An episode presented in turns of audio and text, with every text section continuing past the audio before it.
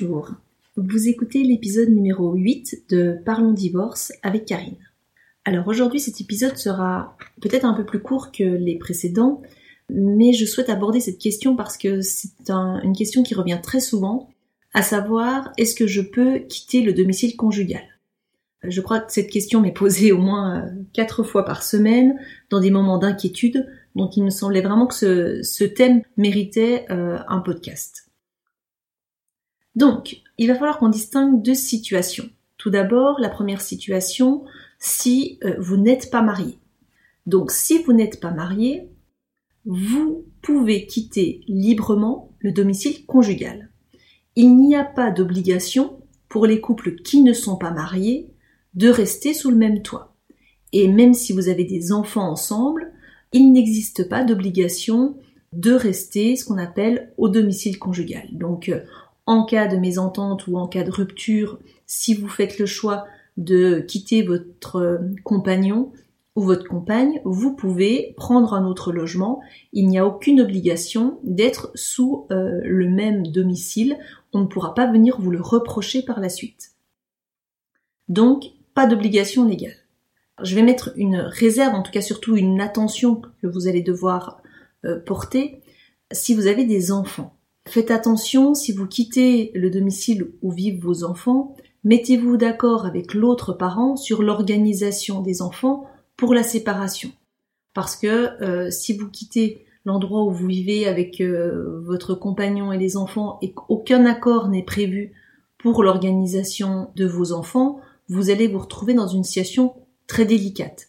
Parce qu'il n'y aura évidemment pas de jugement qui sera encore rendu et donc, on pourra être sur ce qu'on appelle des positions de force de chacun des parents, et un des parents qui pourrait dire, bah non, je ne te laisse pas les enfants.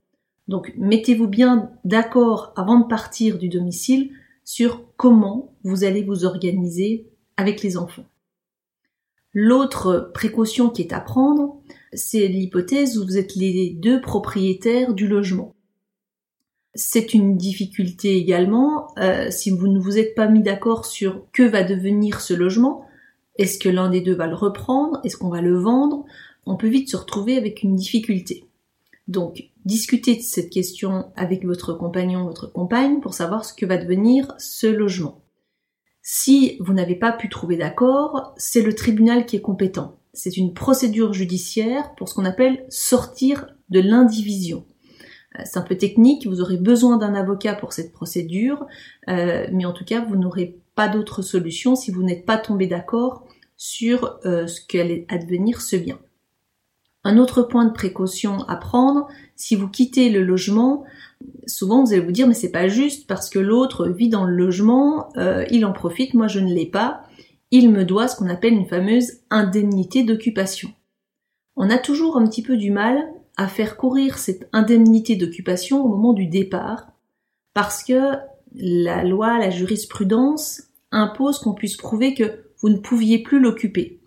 Donc, si vous êtes en conflit, je vous conseille véritablement de prendre attache avec un avocat qui engagera la procédure nécessaire pour sortir de l'indivision et va pouvoir faire jouer cette indemnité d'occupation avec une date qui sera actée et au moins en tout cas la date de l'engagement de la procédure.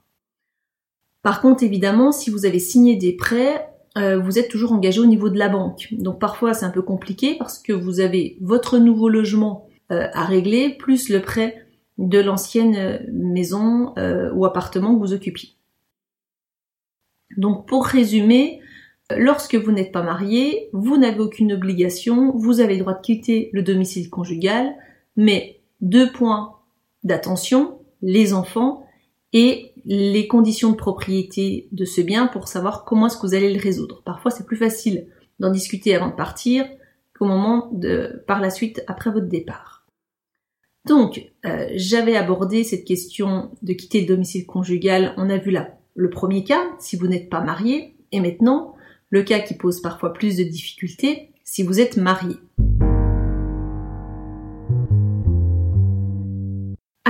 Si vous êtes marié, la situation est différente. Parce qu'effectivement, la loi pose ce qu'on appelle une obligation de communauté de vie. C'est-à-dire que la loi impose au couple de euh, vivre ensemble En tout cas, c'est une des dispositions légales. Donc, c'est la raison pour laquelle il y a cette inquiétude qui tourne autour du départ du domicile conjugal. Comme je vous l'ai dit, il y a cette obligation effectivement de communauté de vie. Donc, le fait de quitter le domicile conjugal pourrait être considéré comme une faute. Mais je vais tout de suite donner un bémol à cette faute pour plusieurs raisons. Alors, pour que vous compreniez, je vais vous donner un exemple. Vous êtes donc marié, la situation se dégrade euh, avec euh, votre époux, votre épouse, vous avez trouvé un nouveau logement et donc vous dites bon ben là je vais partir parce que ça devient trop difficile. Vous prenez ce nouveau logement et là euh, votre époux, votre épouse vous dit mais c'est une faute, je vais engager un divorce pour faute.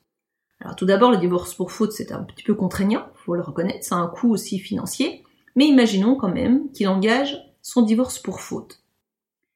Il faut savoir que depuis 2005, les fautes sont détachées des conséquences financières. Donc imaginons, au pire des cas, que le juge dise bah oui, madame, monsieur, vous êtes fautif parce que vous avez quitté le domicile conjugal.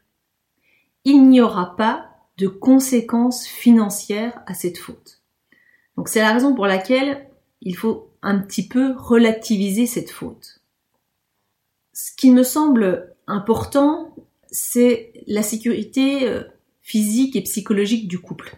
C'est pour ça que euh, lorsqu'on a un couple qui va très mal, que l'un des époux a trouvé un logement et qu'il n'ose pas partir de crainte d'être en faute par rapport à cette question de quitter le domicile conjugal, je le dis toujours, alors là ce n'est plus du droit pur, mais à un moment donné c'est du bon sens, c'est de se dire il est peut-être préférable que vous alliez dans ce logement pour la sérénité, pour le calme, même si effectivement vous prenez le risque d'un divorce pour faute. Il faut savoir qu'il est rarement engagé, divorce pour faute. Alors, et même si il aboutit, il n'y a pas de conséquences financières à cette question. Mais si vous voulez être très légaliste, c'est-à-dire que si vous voulez respecter parfaitement les dispositions de la loi, vous pouvez demander au juge à ce qu'il vous autorise à quitter le domicile conjugal.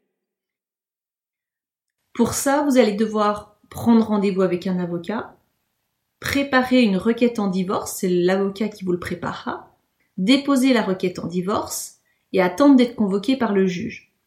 Et tout ça, vous imaginez bien, ça peut prendre un petit peu de temps. Les délais varient vraiment d'une juridiction à l'autre. Nous, sur notre juridiction, on a des délais qui sont encore raisonnables, à savoir de deux à trois mois pour être convoqué devant le tribunal. Mais si vous prenez les juridictions de Bobigny, on est euh, au-delà de 8, 10, voire 12 mois. Et donc autant vous dire que lorsque le couple va mal, c'est extrêmement long d'attendre tout ce temps pour être autorisé par le juge à quitter le domicile conjugal. Mais voilà, si vous voulez respecter parfaitement et qu'on ne vous reproche strictement rien, c'est d'être autorisé par le juge. Mais voilà, je pense que c'est important, nous aussi en tant qu'avocat, d'avoir, de vous donner l'information en droit, mais de vous dire aussi quelles en sont les conséquences véritables et euh, de pouvoir vous orienter vers la meilleure décision à prendre. Donc, il y a bien une obligation de vivre ensemble lorsqu'on est marié. Le fait de quitter le domicile conjugal pourrait être constitutif d'une faute, mais c'est à relativiser du fait que les conséquences, il n'y a pas de conséquences financières et qu'il y a peu de divorce pour faute qui est engagé.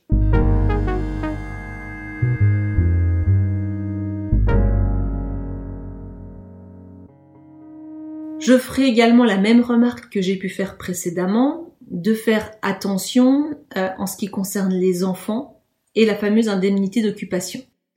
Pour les enfants, la même remarque, mettez-vous d'accord avant avec l'autre parent pour l'organisation, euh, parce que s'il n'y a pas d'accord, on risque de se retrouver avec des difficultés pour que les enfants viennent dans le nouveau domicile.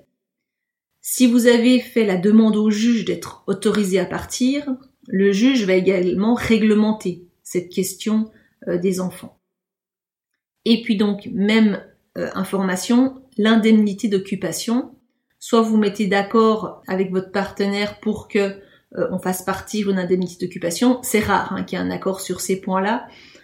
donc cette indemnité d'occupation, il faut savoir qu'elle ne part qu'à partir de cette fameuse audience devant le juge.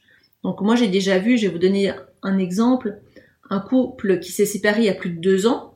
Monsieur était parti du domicile euh, conjugal Et puis, ils viennent me voir euh, au bout de deux ans pour euh, engager le divorce. Et lui espérait toucher une indemnité d'occupation depuis le moment où il était parti. Eh bien, euh, ça n'a pas été possible, puisqu'il n'avait pas fait acter cette séparation devant le juge et que madame n'était pas d'accord pour faire remonter au moment du départ. Donc il aurait dû engager la procédure devant le juge, engager cette procédure qui permettait de donner une date de séparation, ce qu'on appelle officielle, et faire courir ce délai pour l'indemnité d'occupation.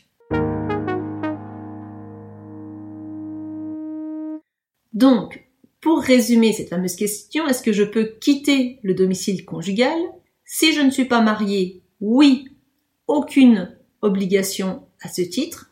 Attention simplement aux enfants et à l'indemnité d'occupation pour le bien. Et si jamais je suis mariée, la loi juridiquement me dit normalement non, je ne peux pas quitter comme je veux le domicile conjugal, mais je mets tout de suite le bémol, les conséquences derrière financières et autres sont très faibles. Donc la priorité doit être laissée à cette famille qui a peut-être besoin de cette séparation, surtout si on a des délais pour avoir une audience qui sont extrêmement longues. Évidemment, euh, moi je vous donne l'information qui est générale, mais euh, vous imaginez bien que c'est une décision tellement importante que vous devez prendre attache avec un avocat pour vous conseiller. Sachez que comme vous êtes, on parle du cas où vous êtes marié, l'avocat est obligatoire pour divorcer. Il est important de prendre ce rendez-vous, que lui fasse un état de votre situation, vous donne les informations. Moi, je vous donne aujourd'hui les grandes lignes, les grandes directives, parce que c'est parfois une question qui survient comme ça un peu rapidement, puis on n'a pas toujours la réponse, donc ça me semblait important d'aborder cette question. Je vais m'arrêter là sur cette question du domicile conjugal. Je vous remercie pour votre écoute.